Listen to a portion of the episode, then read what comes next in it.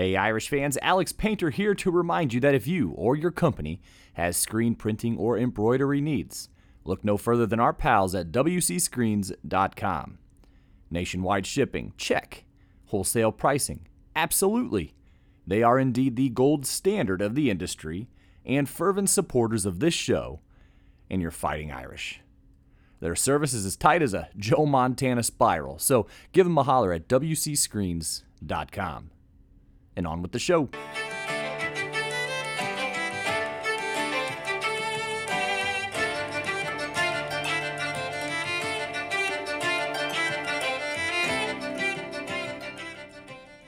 Well, I took the whole family to the blue and gold game for a second consecutive year in April 2023. How did it go down, and just how did everything transpire for this average Midwest family? What were my thoughts on the blue gold action?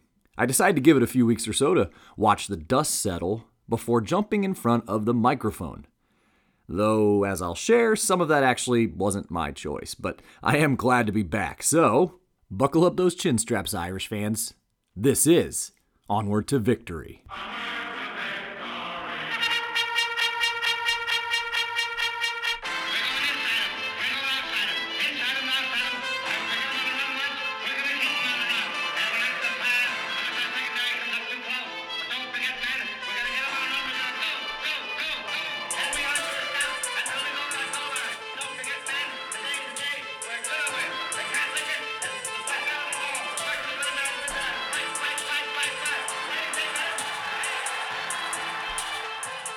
Hello, Irish fans, and welcome to Onward to Victory, a Notre Dame football podcast. My name is Alex Painter, and this is episode number 80 of the most exhaustive, accessible source of Notre Dame and Notre Dame football history since 2019. As always, I am so happy to be here and to have the opportunity to speak on our beloved Notre Dame Fighting Irish, who are, as of this recording, just a mere 100 days or so before they hop on a bird, cross the pond, and kick off the 2023 season in style at Aviva Stadium in Dublin against one of our oldest rivals, the midshipmen of the Naval Academy. But thank you so much for joining me here today. And if you haven't already, jump back into the archives and listen to the last episode, number 79. It was the third volume of Alex's Irish Anecdotes, but in that episode, I discussed four topics, including when the bicycle craze reached Notre Dame and the hilarity that ensued, a famous rock star's affinity for the Fighting Irish, a story not often told about famous coach Knute Rockne's stints in professional football, and finally, a bit about the Bengal Bouts, one of the longest tenured annual traditions on the Notre Dame campus. But that being said, it's been about a solid month, perhaps a month plus actually, since I last joined you all for a podcast episode. This was not by design, and this is easily the longest time between episodes in show history, so you'll just have to forgive me for this one. Uh, but this episode is going to serve as a bit of a spring cleanup before we continue to move the show forward. But I have to tell you, one foolproof way to find yourself with even less time to research and podcast if that happens to be your thing. And no, it's not the regular 8 to 5 job. I've always managed to find time to research and podcast, even with the pesky career in the way, but it's actually being the volunteer Little League Baseball commissioner. Some of you might be nodding your heads right now, but this is the very best way to lose all of your free time. I've always coached my son Grayson's baseball team, which I'm still doing now, but I have additionally taken on many of the duties as Little League commissioner as well. And, well, since I felt poorly about devoting all my time to Grayson's baseball, I also stepped forward to coach my twin daughters, Eleanor and Harper, their soccer team at the local YMCA. As you might have guessed, I don't know a lot about soccer haven't played it actually since I believe I was about four or five years old. But the girls are young enough that I can watch some YouTube videos and learn some drills and basic maneuvers and strategies and all that stuff to at least make it seem like I know what I'm talking about. Uh, but also, the byproduct of coaching that team was I could at least pick the practice times for the girls so it wouldn't conflict with anything. But additionally, the kids have been going to CCD this entire year And some of you probably went through CCD yourselves. Uh, my kids, I guess, technically religious education, they call it now. Uh, but so they just went through First Communion together. So it's been a bit much here in the last month or so. And thank you for your grace. And as I found out, it's really not just the time it takes and uh, the time I devote to making this whole production happen, but it was truly just the mental bandwidth. I just found that over the last month or so, I was working with very little. But I will say, those girls, they can flat play some soccer. They must have a heck of a coach. but, uh, anyways, now a quick addendum to my previous episode. I fielded an enlightening and illuminating email from my pal Andy Nickel. Andy has a fantastic collection of Notre Dame and historical memorabilia, a portion of which he documented in his book called Men, Moments, and Myths.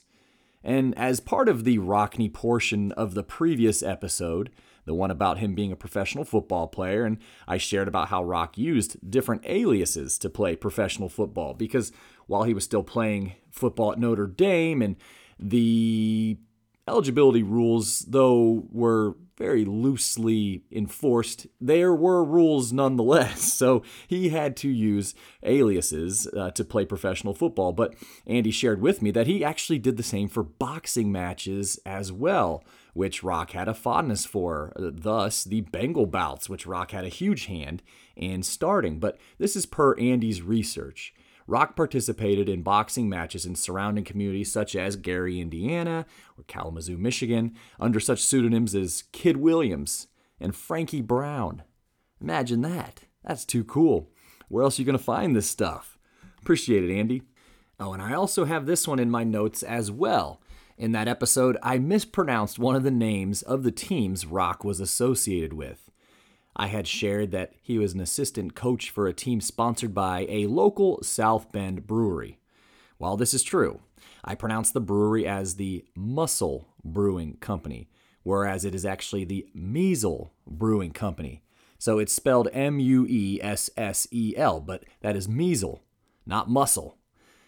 These things are very important, so I thank Andy for pointing this out so we can amend the public record, if you will. And also, finally, none of this is possible without the help and support of the Onward to Victory Consensus All Americans.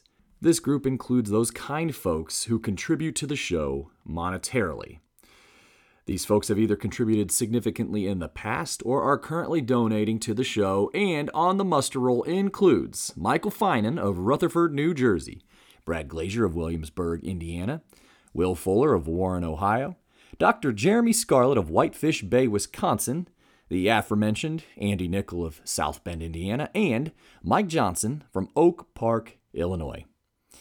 Thank you all, and if you want to join the ranks of the Consensus All Americans, please feel free to visit the virtual collection baskets at paypal.me slash onward to victory or patreon.com slash onward to victory podcast. I mentioned them in the show lead, but our 2023 preseason banner sponsor is WCScreens.com. If you have screen printing or embroidery needs, feel free to visit WCScreens.com. They are truly the gold standard of the industry. So let's dig into that 2023 Blue Gold game experience here a little bit. It's been a solid calendar month. But as I mentioned, this is the second time I have gone, and it also happens to be the second time I have brought my entire family. So that includes not only my wife, Alicia, but my nine year old son, Grayson, and seven year old daughters, Eleanor and Harper. You know, the little athletes. But I know we have a lot of parents to smaller children who listen to the pod. And I'd like to stump quickly that the spring game is a great, and I mean great opportunity to take your kids to experience a Notre Dame game day in a sense. It's cheaper. Tickets are only $10 to get in. And a quick note here about parking it's free. It's kind of a first come, first serve basis. So we have gotten to park in the stadium lot the past couple years. It's really quite great. Yeah, mostly because when we come up for traditional game day Saturdays, we aren't getting too terribly close to the stadium lot, if I'm speaking candidly. But it's awesome. The parking, the stadium itself, none of it is as congested as you'll find on a Saturday. So it just really provides a great level of accessibility. Which, speaking of, I kind of had to chuckle to myself when I saw that the attendance announced was nearly 33,000. Now, perhaps that was the amount of tickets sold, but I'd hazard a guess that there might have been about 10,000 people in the stands, maybe a little more at any given time. Maybe someone would disagree with that, but it was pretty sparse, and weather most certainly played a role in that, but more on Mother Nature here a bit later. But again, this whole package means you can get really nice seats to watch Notre Dame football, as nearly the entire stadium is general admission. So, again, just a plug for families, even families with small children. There are activities, there are games. Feel free to take them. And then, of course, you just get really good seats to watch some Notre Dame football, albeit inter squad scrimmage Notre Dame football, but Notre Dame football nonetheless. So, the spring game really truly does check a lot of boxes for my family.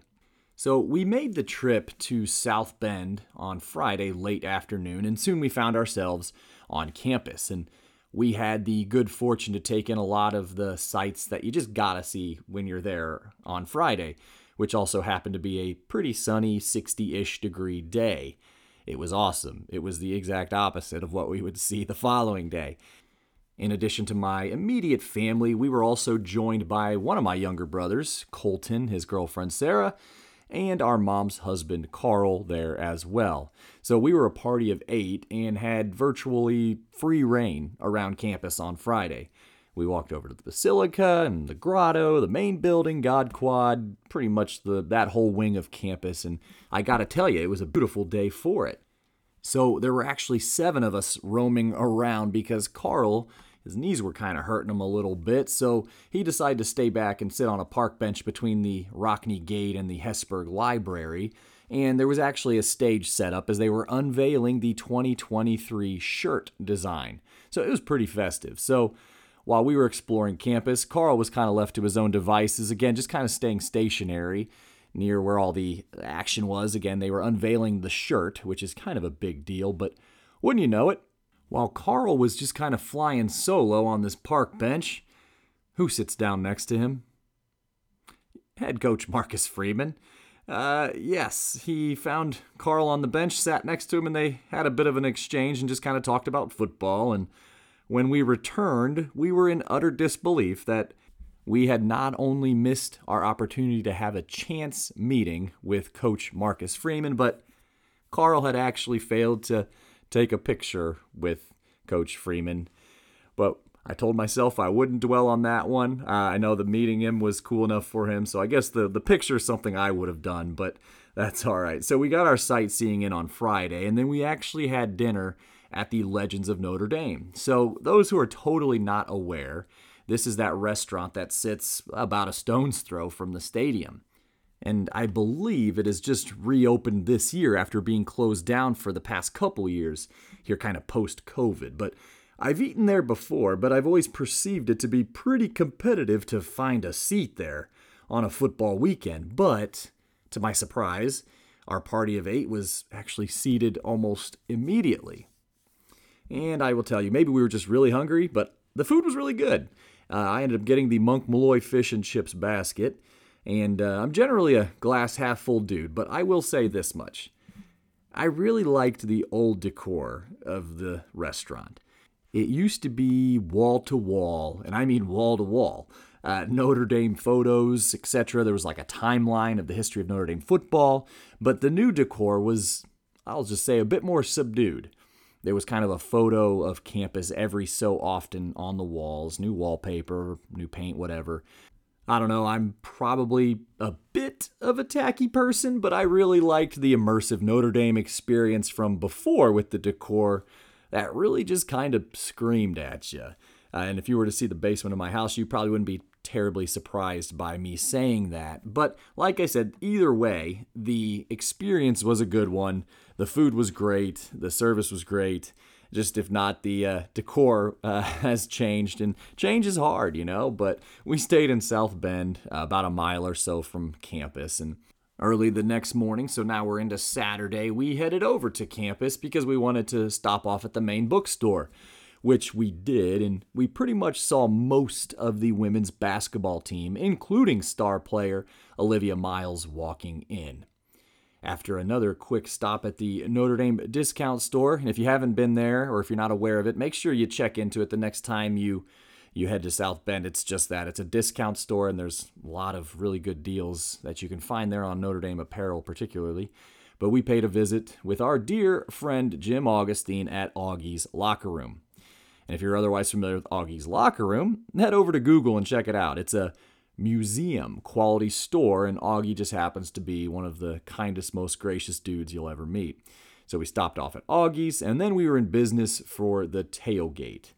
Though the Joyce lot was closed, as it appears they are putting a geothermal system in below it, we were still able to park relatively close to the stadium in the front lots.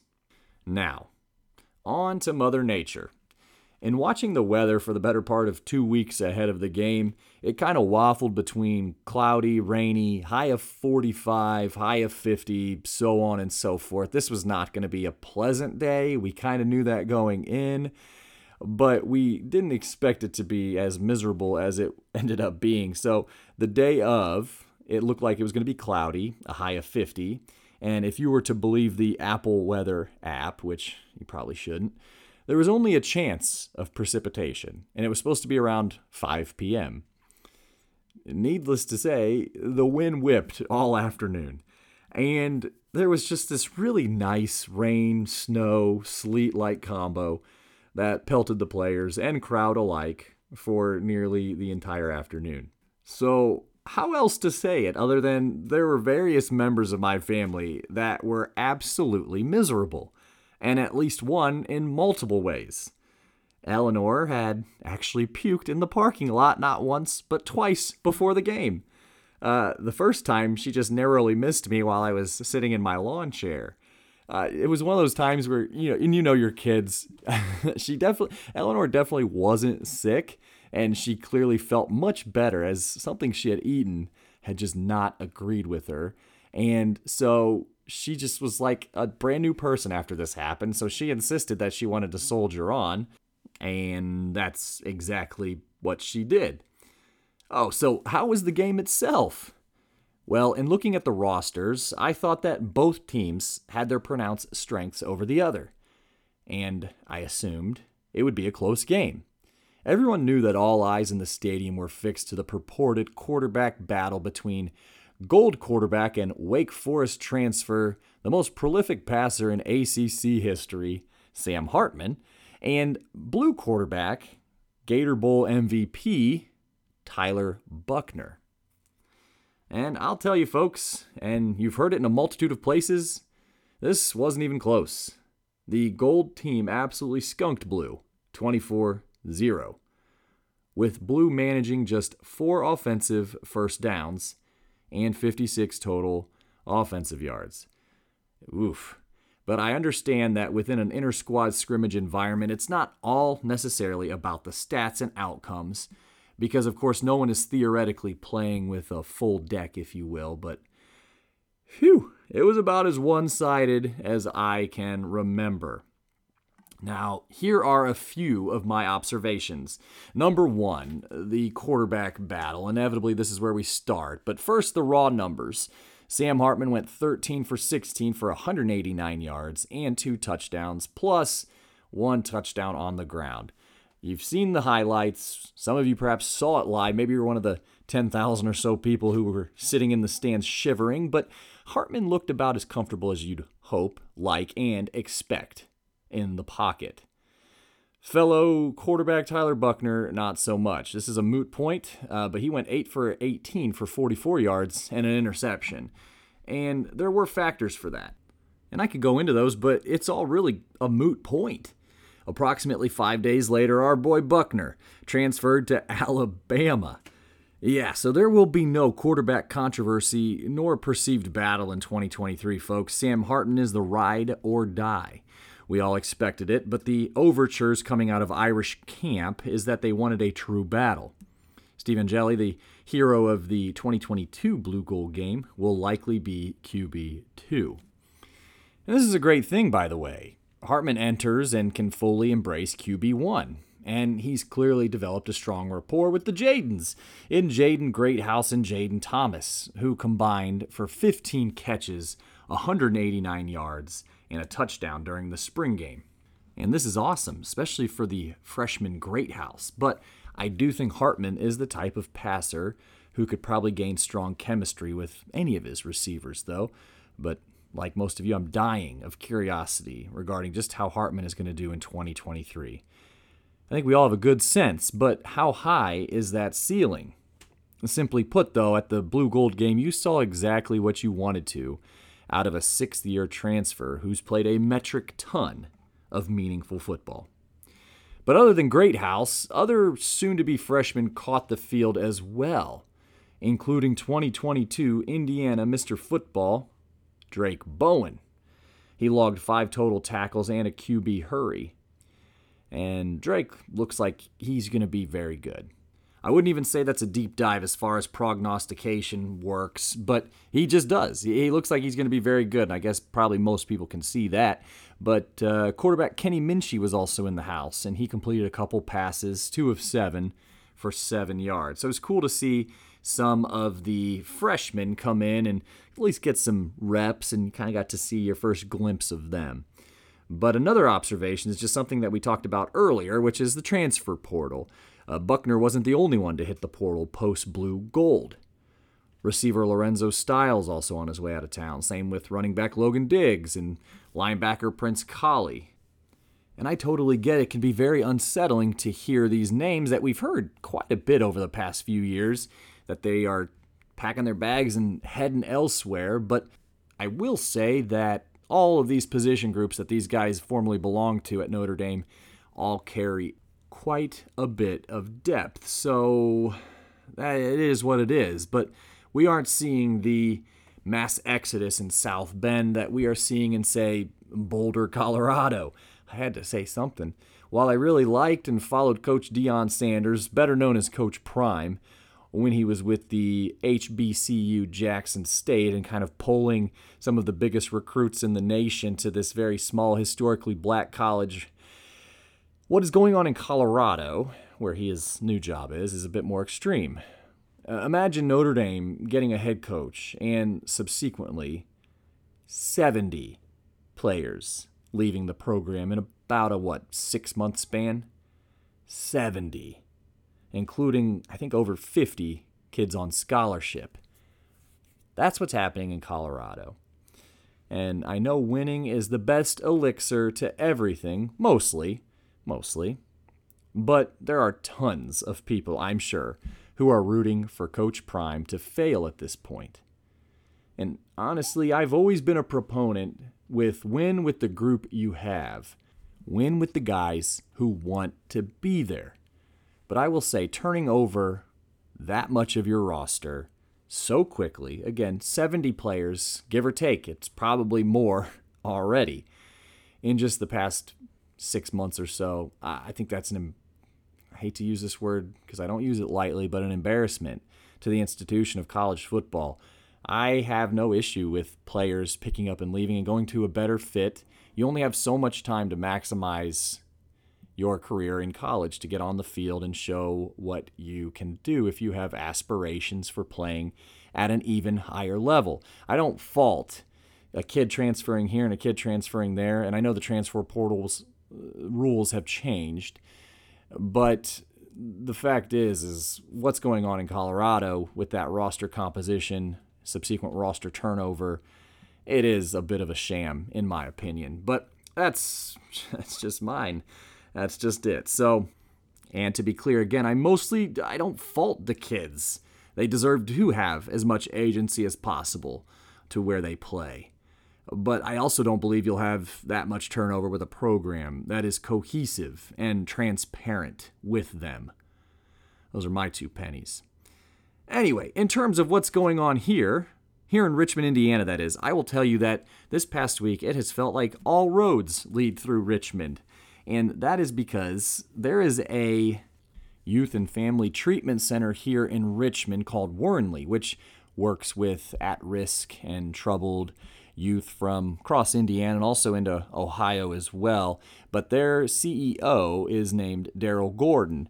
And Darrell was on the 1988 Notre Dame football team. That great 1988 Notre Dame football team at that. So Darrell is not shy about using his Notre Dame connections to bring really high profile Notre Dame folks to Richmond in order to raise some money for his organization. So, wouldn't you know it, every spring they hold a golf outing, and a golf reception kind of precedes the actual golf outing. So, last year they had Rocket Ismail uh, be the celebrity you know person at the golf reception. And they've just had a lot of different guests over the years. Uh, I shared a picture last fall of myself and Jerome Bettis because he was the headliner at the annual fundraising dinner. It'll be Manti Te'o here in 2023. But wouldn't you know it, the celebrity guest for the golf outing, and again, the golf reception that precedes it was head coach Marcus Freeman. So, believe it or not, Marcus Freeman came to Richmond, Indiana, did get a key to the city, and was the featured guest and speaker, celebrity, if you will, of the golf reception. And working here locally, and my wife Alicia is the CEO and executive director of the Boys and Girls Clubs here in Wayne County. And I guess just somehow we ended up on the guest list to help with the event. So there was maybe about 80 or so people there at this reception. And so you just had a ton of access to Coach Freeman.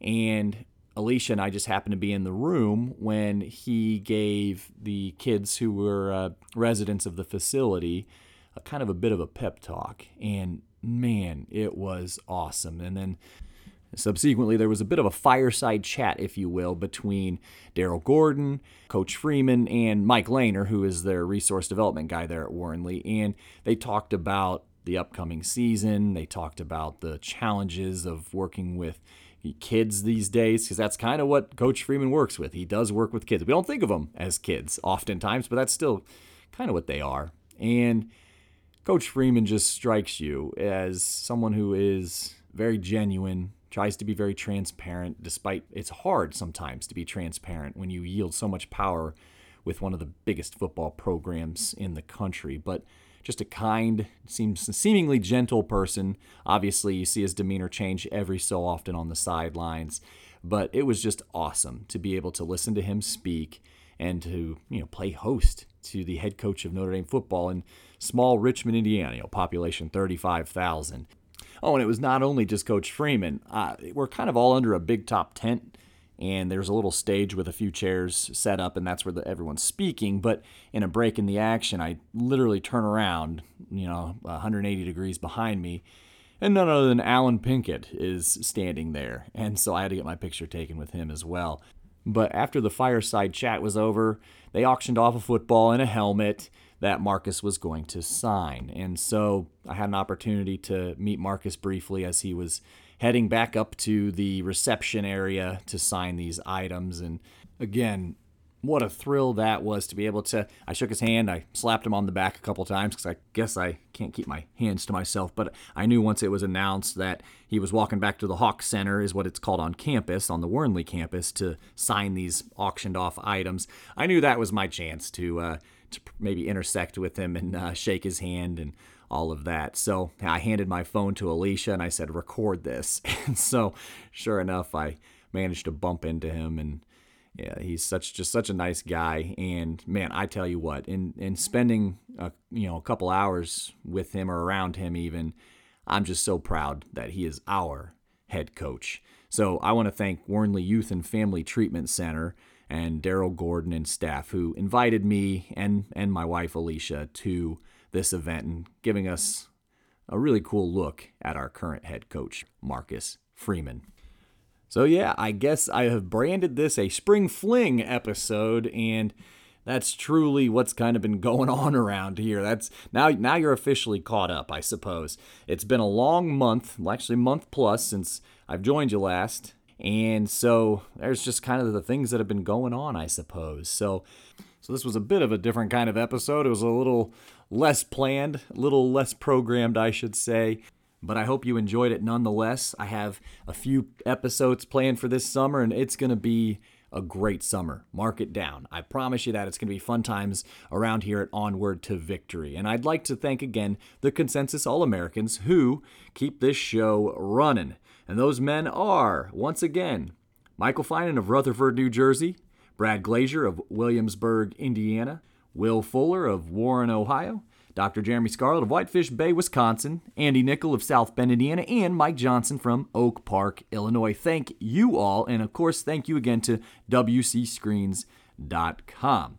I hope you enjoyed this. I am going to sign off until next time. This has been Onward to Victory, a Notre Dame football podcast, and in kindness, I am your host, Alex Painter.